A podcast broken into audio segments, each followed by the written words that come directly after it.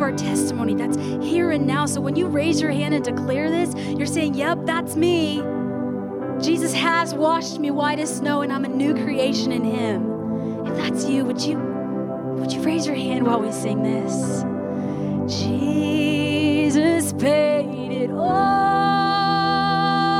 so all to him I owe. Oh, sin had left a crimson stain, but he washed me white as snow. He washed me white as snow. Yes, he is washed me white as snow. Amen.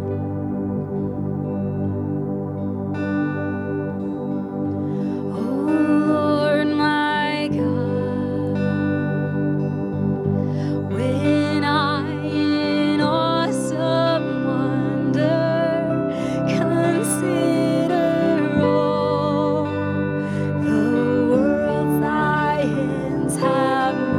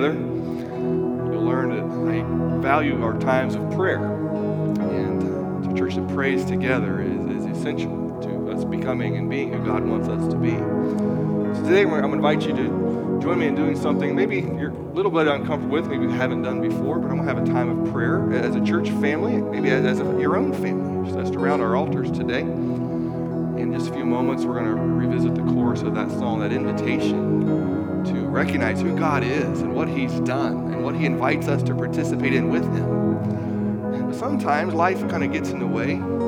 It's a little busy, a little overwhelming. And we just need to pause, breathe Him in a little bit more, recognize who He is, and just spend some time in His presence. So where I've been in West Virginia, it was kind of our family prayer time. We won't do this every week, but occasionally we'll just have a time around the altar together. Maybe you've got a burden on your heart that you're carrying by yourself, and you just want to say, Lord, I need you to take this. It's a time to bring that. Maybe you've had a great week, and you need to bring God your praises and give Him thanks. If you're having trouble worshiping this morning, here's what I found. If you just take a moment to give Him thanks, to say thank you for something, it opens up the floodgates of recognizing who He is, being able to worship Him. So we're going to sing that again, and our altar is open. We invite those who want to come and spend some time with Him just to come and just to kneel. The front row is also open. If you can't kneel, you'd rather come and sit. It's just an opportunity for us as a faith family to begin our week talking to Him, listening. You know, prayer is just as much listening, probably more listening than it is talking, giving Him an opportunity to speak into our lives this morning. What a great way to start. I'm glad you're here. Thank you for choosing to come to worship with us today. Let's prepare our hearts to experience and receive all that He has for us this morning as we prepare for prayer. Amen. And as you speak, 100 billion failures disappear. Where you lost your life so I could find it here. If you let so alive, I can see your heart, everything you've done, every part designed in a work of art called love. If you gladly chose surrender, so alive.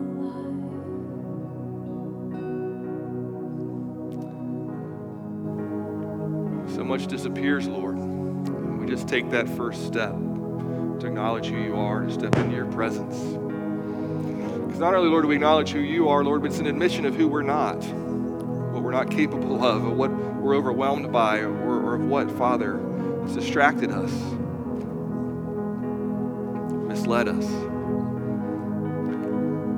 God, I thank you for always waiting with open arms. To spend time with us, to talk with us, to share life, to pour into us.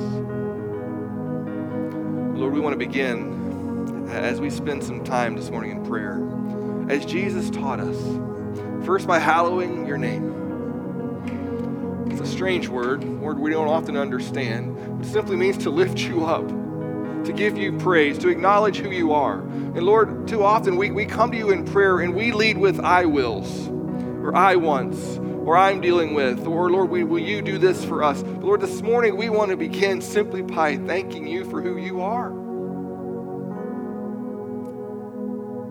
Praising you for who you are. And Lord, Jesus knew that we needed help with this. So that was His first instruction as we begin to pray, is to hallow your name, to lift you up, to put you first, to remove ourselves as the focus of prayer, and instead, Lord, put you back there. And then Jesus teaches us, Lord, to put no one else before you, to recognize who you are, and not only to hallow your name, Father, but to then, God, to pray for your will to be done. Oh, God, you know us so well. How many times, God, do I come and pray, and I'm just praying for my will to be done? I'm bringing you a burden with this idea of what I think that answer should look like. distracted. I've already got the solution in mind, God. I'm just asking you to go do what I want you to do. How might our lives look differently, Lord, if we would come and ask for your will to be done? If we would let go of our preconceived answers, Father, and give you free reign. How many times have we cheated ourselves out of seeing you work something incredible in our lives because we were unwilling, Lord, to pray for your will to be fulfilled in our lives and the lives of our loved ones and our families? It's a hard thing to pray for. It's a scary thing to pray for at times, God, because it's an admission that sometimes you may not say yes. You may tell us no, or not yet. But God, in that prayer, that prayer for your will to be done, Lord, that's where faith becomes real. Not just something we talk about or sing about, Lord, but it has become something that we live out. So God, this morning, may your will be done in our lives. In the lives, Lord, of our loved ones, in the lives of those prayer requests, Lord, right now that we're carrying, in the lives, Lord, of those sicknesses, Lord, that we're asking you to work in our job situations, in our relationships, God, whatever it may be, we pray that your will would be done. So, Lord, as we talked about a few weeks ago, you would be glorified in our lives. And, Lord, we're called, we're instructed to bring you our burdens. We're instructed, Lord, to pray for provision. So, Lord, we do that. But we do that, Lord, after we've put you in the right place, after we've taken the correct posture, as Lord, as we recognize it's your will that we're after. We come this morning, some with heavy hearts. Some, Lord, maybe that are grieving. Some, Lord, that are discouraged or depressed or maybe even lonely. Remind each of us, God, that we're not alone.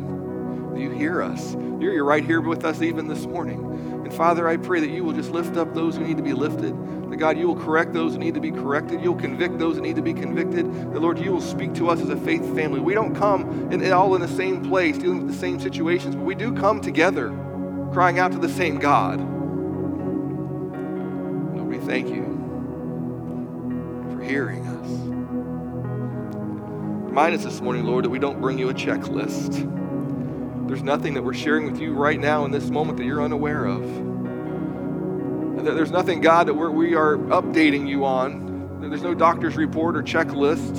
You already know. Lord, this is a moment for us, Father, instead, to give you opportunity to speak to us. What might you have us do? How might we respond? Where might you send us? What words, Lord, might you fill our lives with so that we, Lord, then can pour into others?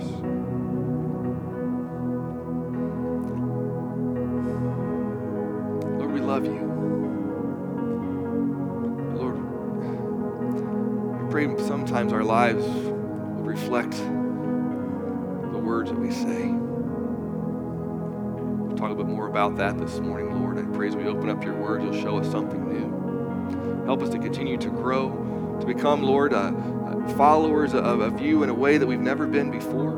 May that, Lord, be reflected in our homes and in our marriages as we parent our children or our grandchildren. Lord, whatever situation or station in life we may be in, Father, I pray that this morning you'll take us deeper, that you'll help us, maybe in ways that we could not have foreseen or even thought to ask.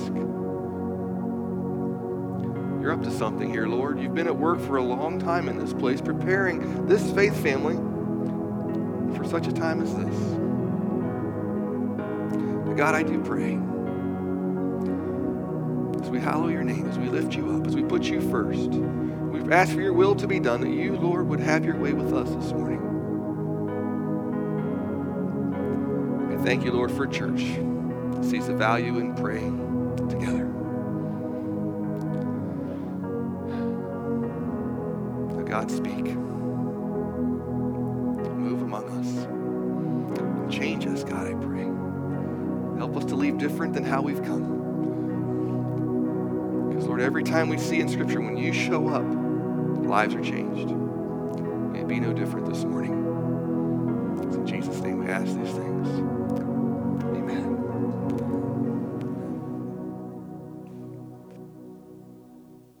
So when you're like, oh, he came back. You know. Somebody like, oh, he came back. So it's all good. But we are back. We got home about 5:30 yesterday evening, and we had a good time away. Just spent some time with family, and I got to see our daughter and her husband on Friday, and enjoyed our time with them. But now we're back, and I walked into the house, and it was like, oh, we're back. I liked our house much better when it was freshly painted and there were no boxes inside yet. I'd like to go back to that moment, but now it looks like a home with 8 children in it, so we'll get there eventually. But we are back, and our son, TJ, last night said, when are we going to go stay in the hotel again? And joyfully, we were able to say, not anytime soon. So we are here with both feet, and we're excited now to kind of get to work. I'm excited to get to work so that I could get some rest. So I'm looking forward to that. But I wanted to say thank you. And thank you, just it seems so inadequate. The words don't seem like enough. You have been so kind and so gracious and have blessed us in so many ways over these last 2 weeks. From helping clean our floors and our bathrooms and windows and for helping us paint everything in the house. I'm amazed at how much many hands got done in such a short amount of time, and helping us unload our truck. It took 75 minutes to get the truck 99% unloaded, and it was all because of you. And spending time and watching our kids, and even losing our kids, and then finding our kid again. True story, but you know there's a backstory to it. But just how you've loved us in so many different ways. The meals, the food. We didn't have to cook a meal last week when we were home, and we just can't say thank you enough. It really does mean a lot, and we are excited to get to know you and to hear your stories. And we haven't done away with connection moments. Don't feel like we're coming back to those. But I enjoy those. I get to know your story. I get to hear a little bit about you. And a few of you this week, we got to sit around our dining room table later in the week after we got it put together and hear a little bit of your story. And that's what Amy and I enjoy doing, is we get to know you, and at the same time you get to know us. And many of you have seen all sides of us already, and still you welcome us. And we just are so appreciative of that. And as I get to hear your stories, I'm amazed, and I praise God for the diversity in this faith family. You've got a really unique thing going here.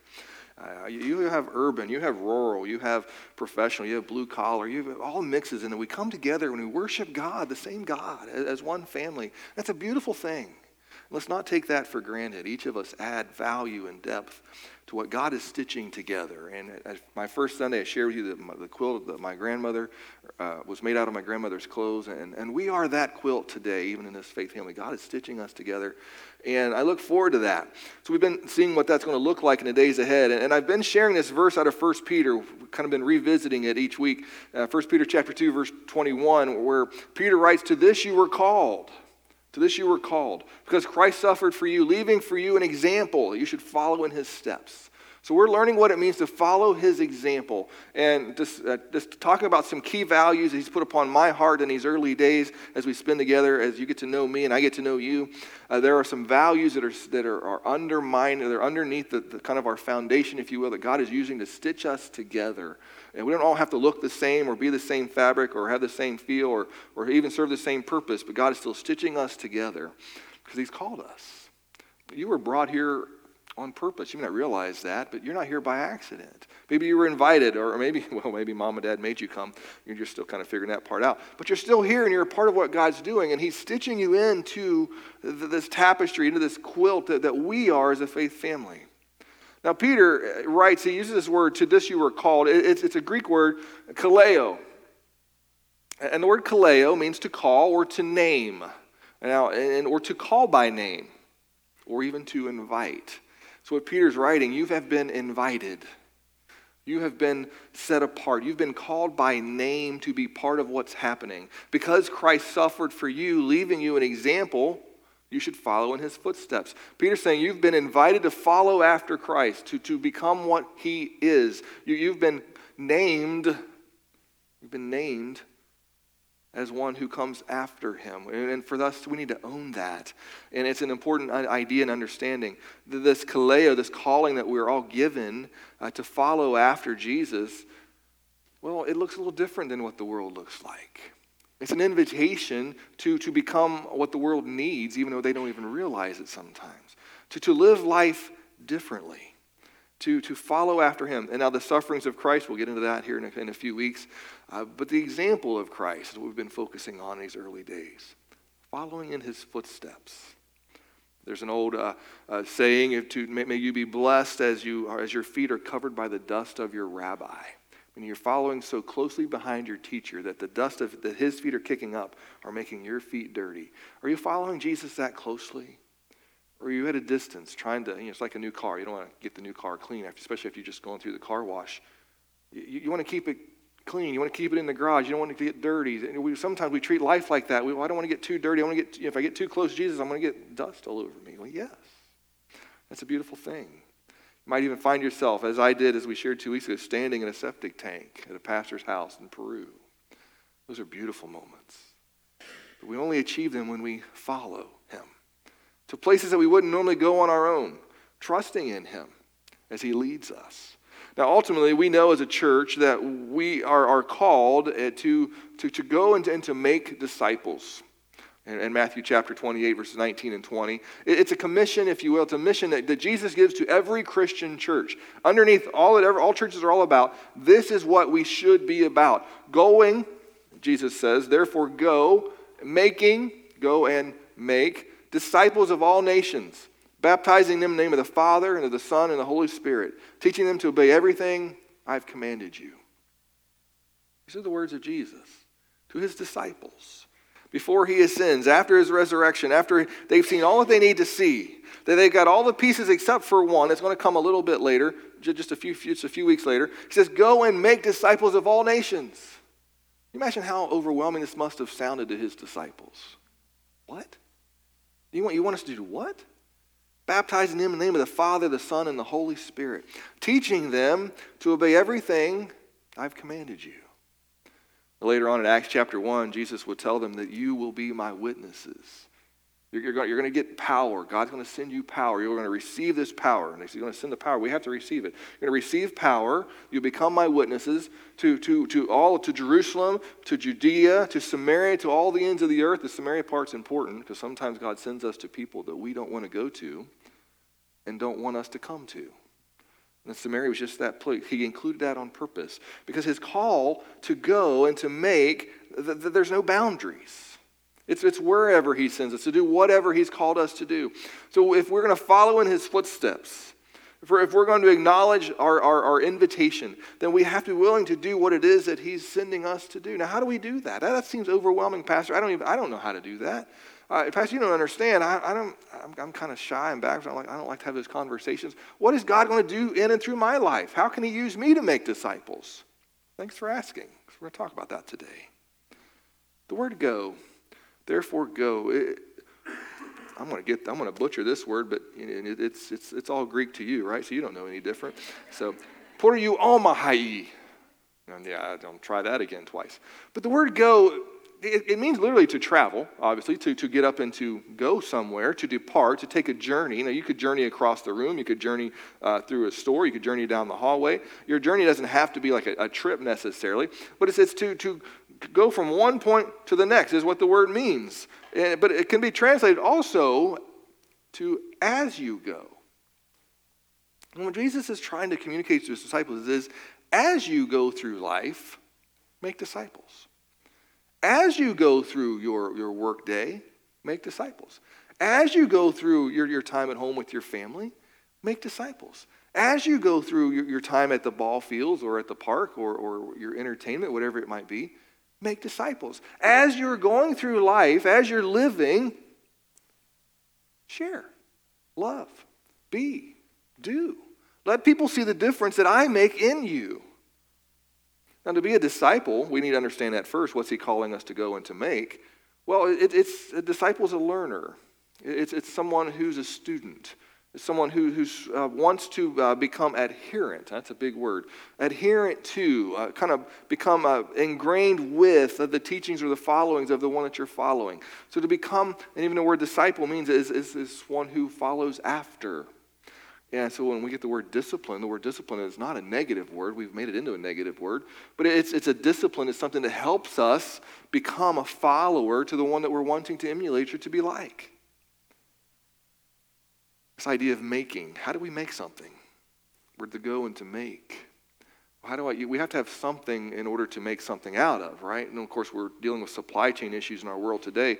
Sometimes it's hard to make the things that we want to make, and only God can make something out of nothing. So, if God wants us to go and to make a disciple, how do we do that? We can't do that apart from ourselves. He's the one who fulfills our needs and gives us all that we need to become makers of disciples. He does that through our stories. He does that through the good moments in our lives. He does it even through the tragic moments of our lives. God is always at work. He's given us all that we need so that when we go or as we go, he can use us, use our stories, use our experiences, use the good times, the bad times, the ugly times, the beautiful times in our lives to draw others to him. Here's the key point, church. God does the heavy lifting. He does the drawing. He does the preparing of people's hearts to receive what it is he wants us to share. Too often we think, well, I'm not sure how I would lead or pray someone or lead them to Christ or help them pray this prayer of salvation. I don't know how to do that. That's not what God's telling you he necessarily wants you to do. He may just want you to share your testimony, your story. That doesn't mean you're up there, well, you know, on this day God did this. It's simply talking about how God is working in your life. Or maybe you're going through a moment that's scary or difficult. And instead of acting as the world does, we respond with peace or even grace in a moment that seems so unnatural. And it leaves people wondering, what's that about? That's not a natural response. How in the world could you respond or act like that when things are going crazy around us? And they are in our world today. Only through God. Only because of Jesus in our lives. But when we emulate the world more than we emulate Jesus, we miss out on an opportunity in the as we goes to make sure that the world has a chance to know who he is. Making something out of nothing, only God. So let's talk about some misconceptions that come with what it means to make a disciple. I'm sure if I would ask you to raise your hand, I'm not going to because, well, I don't want to see your hands like that today. You might think, well, I'm not ready to disciple anyone. If I were to ask that question, how many feel like you're ready to disciple someone? I would wager not many hands would go up today because I think most of us feel like we're inadequate to do that. Or we're not prepared, or we haven't had the right classes, or we don't have the right story, or we're not good teachers. I'm not ready to disciple anyone might be the first response that we would have. But the other thought would be this: I don't need someone to disciple me. See, the call to go and make disciples implies that we also are being discipled. That we're allowing others to speak into our lives, to help us grow, or to become more than we are.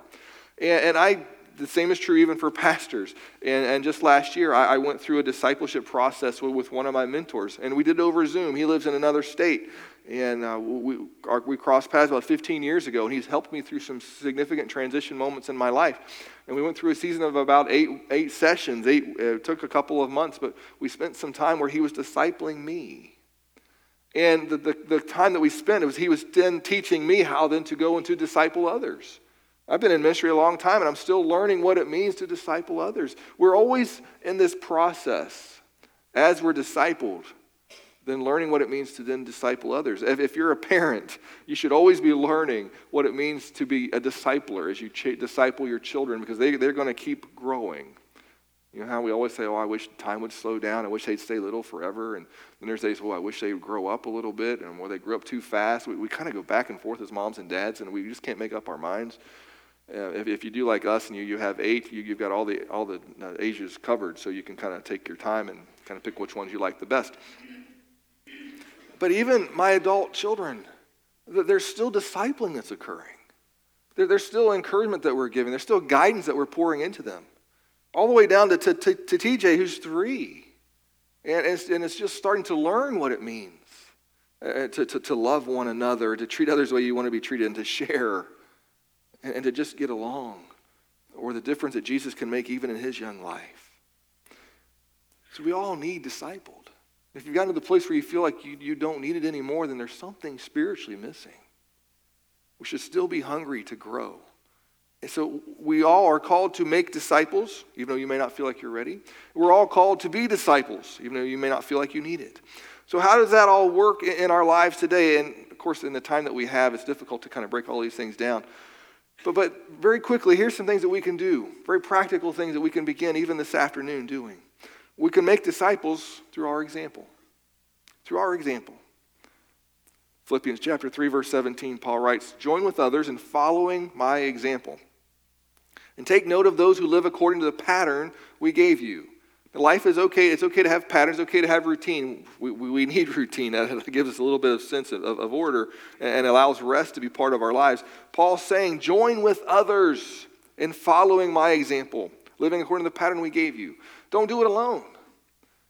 When we do it with others, we have accountability. We have others that will help us, and we have others that can correct us if we need corrected, or we can correct them if they need corrected, in love, of course, in Christ, for the right reasons and the right purpose, to follow after this pattern, this map that Jesus leaves for us. 1 Corinthians chapter 11, verse 1, Paul then writes, "Follow my example." Ooh, that's scary. But he continues, "As I follow the example of Christ." If you don't know which way to go, if you don't know where to begin by doing what Jesus did. Follow after him. Put him first and let him fill in the blanks. Now, the word follow that Paul uses, mimetes. Mimetes means simply to imitate, as you might sound it out. Imitate Christ. Do what he did. When's the last time in your life you can think of a moment where you did what Jesus did? Hopefully, it doesn't have to think. You have to think too long or too hard about that. It should be something that we're doing regularly, daily, as a disciple, following him. So we can make disciples through our example, but we also make disciples through our words. Through our words. We read in Scripture, "Let no unwholesome talk come out of your mouth, but only words that are good for edifying, for building up the body." If we're not building up, there's no gray area here. If we're not building up, then we're tearing down. If we're not helping others become stronger, then we're inadvertently, even if we're saying nothing, allowing others to speak into their lives, or tearing them down. Be encouragers. Deuteronomy chapter 3, verse 28. There's this transition between Moses and Joshua. And we read, it says, "But commission Joshua," God's telling Moses, "encourage and strengthen him. For he will lead this people across the Jordan River and will cause them to inherit the land you will see." Moses is instructed to build up the one who's going to do what Moses wanted to do. Moses had been with the Israelites all the way out of Egypt and through the wilderness for 40 years, and he doesn't get to go into the promised land, and God tells him, build up the one who's going to finish what you started. Whoa, wait a minute. What? Now, we can make that real practical in our world today. How many, we read time stories all the time where jobs are outsourced or combined or sent to another country, and the people who are losing their jobs are charged with training those who will take over their jobs. We read those stories, what a terrible position to be in. That's where what Moses was put in. And God says, encourage and strengthen him. Make him better. Lift him up. But our natural human response is, why would I do that? They're taking something from me, and you want me to lift them up? Encourage them. Matthew chapter 16, Jesus said to his disciples in verse 24, "If anyone would come after me, he must deny himself and take up his cross and follow me." So as we encourage with our words, as we help make disciples through our example, Jesus ultimately, as we follow after him, shows us what that looks like. We have to pick up our cross, which implies that this is not going to be painless. It implies that we're going to have to be willing to go through some struggles. And while we don't have time to get into it this morning, we'll get into it in the weeks ahead. And this is where we find this coming together of discipleship and grace. We all love grace. It's amazing after all. We should love it. It saves us. It cleanses us. It allows us to be in relationship with Jesus Christ. But sometimes grace, it's like this egg. You ever played the egg toss game at family reunions? And if you drop the egg, it breaks. You don't want to drop the egg. Like, I've got this egg, this grace egg in my hand, and I don't want to drop it. Because what happens if I drop it is it cracks open. But it's an egg that Jesus wants us to crack open. Because if we just treat it as grace, it's just as the forgiveness of sins, then we're not really understanding it. And while we won't get into the nuances and the depth of it today, it's important for us to understand that when we are forgiven, there's so much more to the grace that's poured into our lives. If we just stop it at forgiveness, then we don't get it. It's like the egg has to be broken open so that we understand. The disciples, they raced to the empty tomb on the third day, and they saw that it was empty, and yet we read in Scripture, they still went back to fishing. They saw that Jesus had risen from the dead, but yet it didn't make a difference in their lives in that moment. They were still lacking something. They lacked understanding. They could see it. They even believed it. But they didn't really understand it.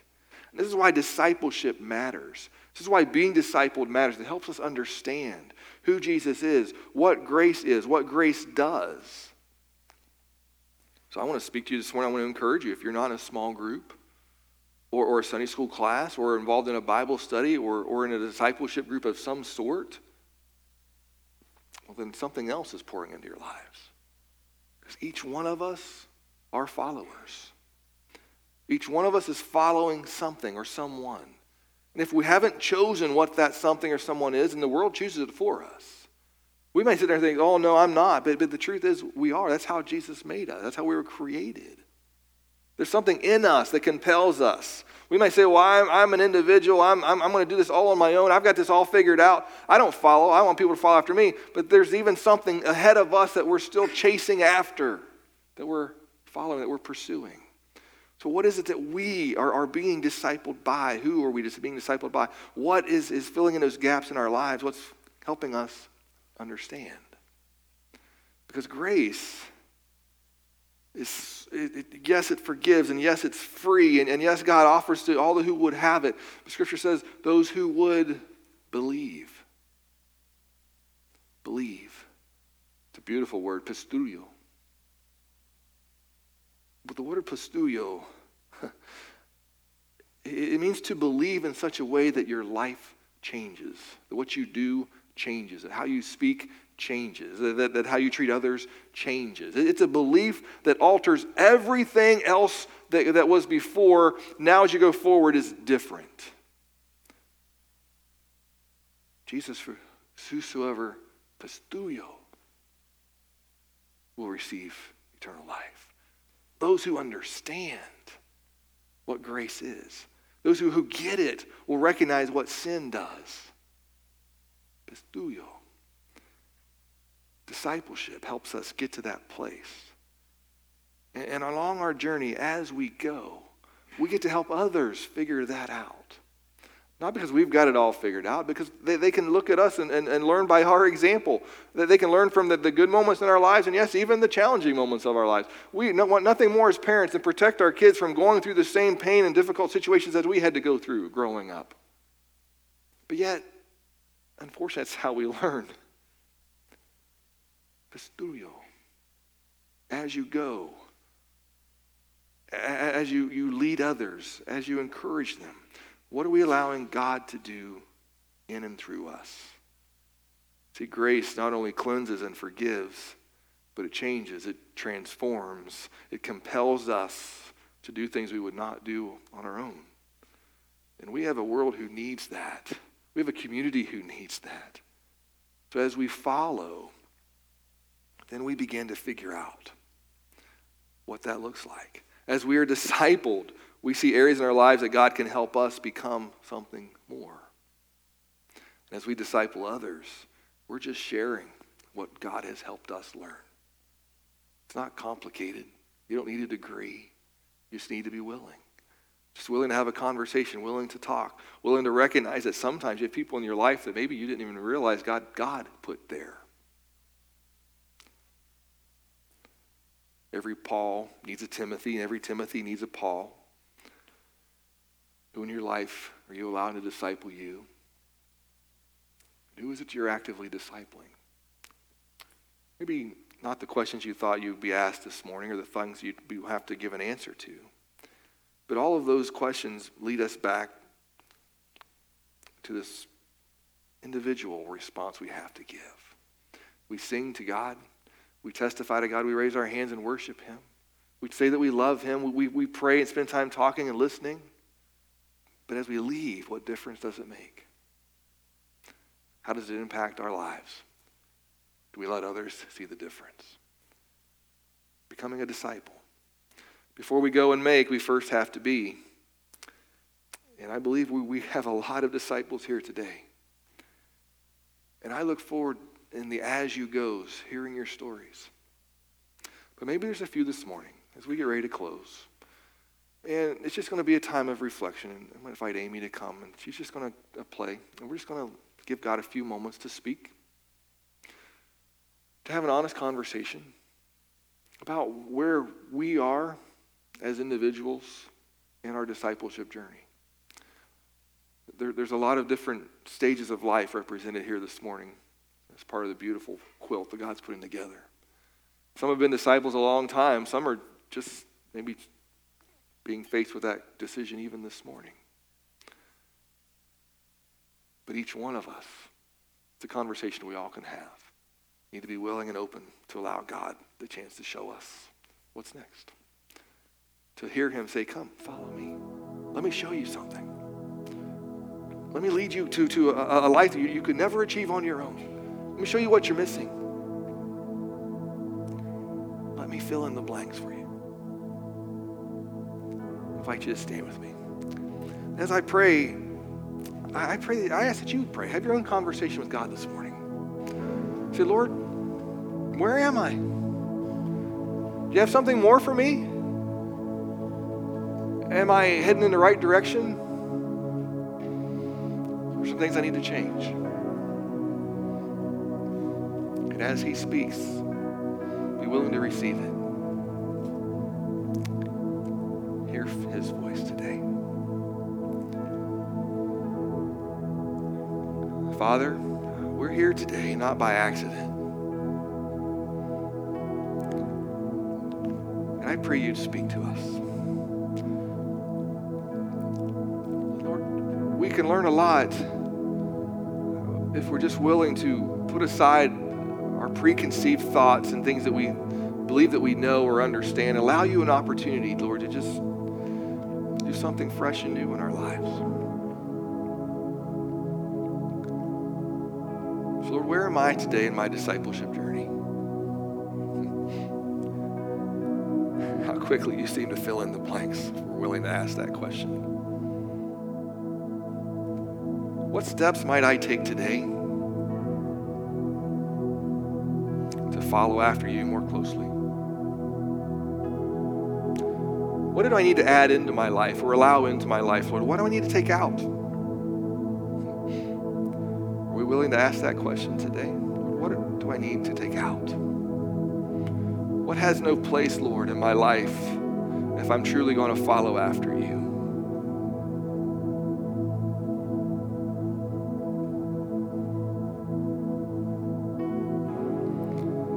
Father, for some, the question is, who would you have me disciple? I understand, Lord, so many right now feel so inadequate to even ask that question. I live that doubt or that concern every week. Who am I to do this? That God, somehow you still can use us in ways that we could never foresee or imagine. So God, I pray we would not be afraid and be willing to ask today, who might you have us disciple? As we go through life, as we go to work, as we go to school, Lord, as we go to practice, as we spend time with family, as we interact with our neighbors, Lord, as we go, how might I encourage through my words or through my example or through my testimony or through the good moments in life, through the challenging moments in life, the mountaintops, the valleys, Lord, how might you use my experiences, Father, to help someone else? Understand who you are. Because, Lord, we live in a world, there are churches filled today with those who've seen the empty tomb but yet don't understand. Maybe even some here today, God, who believe, Lord, with their eyes, but, Lord, haven't yet gotten to the place where they believe with all of their life. Help us not to miss the opportunities right beside us to invest in, to pour into, to help others know who you are. Because Lord, here's what I believe. Here's what you've taught me, what I know. That Lord, when I crack open this grace egg that you offer to us, it compels me. I can't keep quiet. I can't keep it to myself. I just can't receive my ticket to heaven and be satisfied with that. There's so much more that just oozes out, Lord. We have to want. Lord, and in that we find understanding. In that, Lord, we find purpose. In that, Father, we find fulfillment. So God, I pray that you wouldn't let those questions get away from us this week. Who am I discipling, Lord? Who's discipling me? What do I need to add, Lord? What do I need to get rid of? God, I pray that you would continue the work you've started in this faith family. You're up to something beautiful. Every week we see a little bit more. Continue to give you praise, that you have your way with us. Father, as we go, help us to know that we are sent people. Help us to serve as Jesus served, to see, Lord, what you see. God, help grow your kingdom one person at a time. It's in Jesus' name we pray. Amen. We are the body of Christ, each one a part of it. Go, be, do, to make a difference in your world this week. God bless you.